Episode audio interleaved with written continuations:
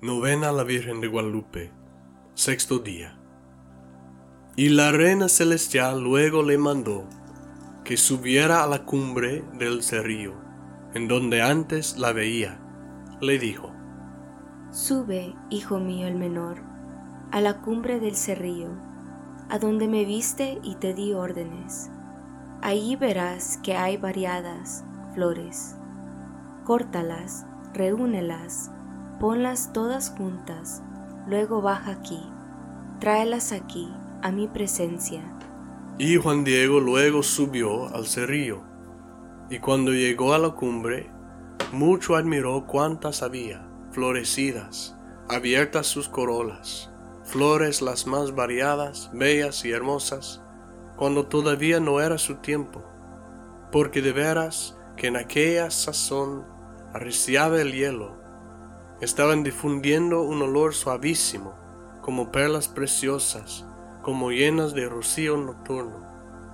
Luego comenzó a cortarlas, todas las juntó, las puso en el hueco de su tilma. Por cierto que en la cumbre del cerrito no era lugar en que se dieran ningunas flores, solo abundan los riscos, abrojos, espinas, nopales, mezquites, y si acaso algunas hierbecillas se solían dar, entonces era el mes de diciembre, en que todo lo come, lo destruye el hielo. Y enseguida, y enseguida vino a bajar, vino a traerla a la niña celestial, las diferentes flores que había ido a cortar. Y cuando las vio, con sus venerables manos las tomó, Luego otra vez se las vino a poner todas juntas en el hueco de su ayate. Le dijo, Mi hijito menor, estas diversas flores son la prueba, la señal que llevarás al obispo.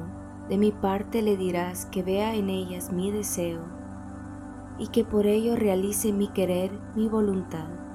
Y tú, tú que eres mi mensajero, en ti absolutamente se deposita la confianza, y mucho te mando con rigor que nada más a solas, en la presencia del obispo, extiendas tu ayate y le enseñes lo que llevas, y le contarás todo puntualmente. Le dirás que te mandé que subieras a la cumbre del cerrito a cortar flores, y cada cosa que viste y admiraste, para que puedas convencer al gobernante sacerdote, para que luego ponga lo que está de su parte, que se haga, se levante mi templo que le he pedido. Y en cuanto le dio su mandato, la reina celestial vino a tomar la calzada, viene derecho a México, ya viene contento, y así viene sosegado su corazón, porque vendrá a salir bien, lo llevará perfectamente mucho viene cuidando lo que está en el hueco de su vestidura. No vaya a ser que algo tire. Viene disfrutando el aroma de las diversas preciosas flores. Hoy un momento tan precioso, lleno de alegría en el relato de las apariciones, en que la señal prometida la descubre Juan Diego por encima del cerrillo, como se lo prometió la Virgen María y ocasiona todavía algunas preguntas de reflexión para nuestra propia vida. Y serán estas. Encuentro en mí, en mí mismo, la voluntad de servir a nuestra Madre con generosidad y alegría, siguiendo cuidadosamente sus instrucciones como lo hizo Juan Diego. Qué alegría en nuestra vida cada vez más si sintiéramos su presencia, escuchara, escucháramos su voz, la voz de nuestra Madre, dando instrucciones, que qué generosidad y alegría no, no produciría en nuestro corazón la presencia y la instrucción de esta buena Madre. Entonces la voluntad de servirle, tan importante, encuentro en mí mismo esta voluntad de servir con generosidad y alegría y seguir con cuidado sus instrucciones. La segunda pregunta, ¿cuáles son las áreas de mi vida de desierto, de hielo, de escarcha, de frío, de poca vida, que Dios desea llenar de flores y frutos de su gloria. Todos pasamos momentos en la vida en que aparenta que hay poco crecimiento, poca vida, poca agua, lugar de desierto, un lugar de frío, hielo y escarcha. Pero son esos lugares y esa propia experiencia que Dios quiere utilizar para mostrar su bondad, su providencia, su bendición, llenándonos de flores y frutos y alegría. Entonces, cada vez más abriéndonos a la influencia, la presencia de esta buena madre, vamos a sentir la alegría del Magnificat de la Virgen María, que canta siempre sobre nosotros, sobre nuestro mundo.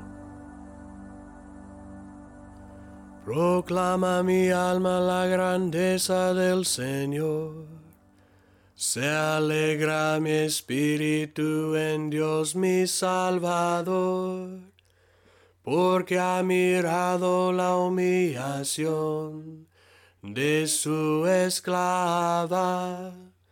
Desde ahora me felicitarán todas las generaciones, porque el poderoso ha hecho obras grandes por mí su nombre es santo y su misericordia llega a sus fieles de generación en generación. Él hace proezas con su brazo, dispersa los soberbios de corazón derriba del trono a los poderosos y enaltece a los humildes. A los hambrientos los colma de bienes y a los ricos los despide vacíos. Auxilia a Israel su siervo acordándose de su misericordia, según lo había prometido a nuestros padres, en favor de Abraham y su descendencia por siempre. Gloria al Padre y al Hijo y al Espíritu Santo como era en el principio, ahora y siempre, por los siglos de los siglos. Amén.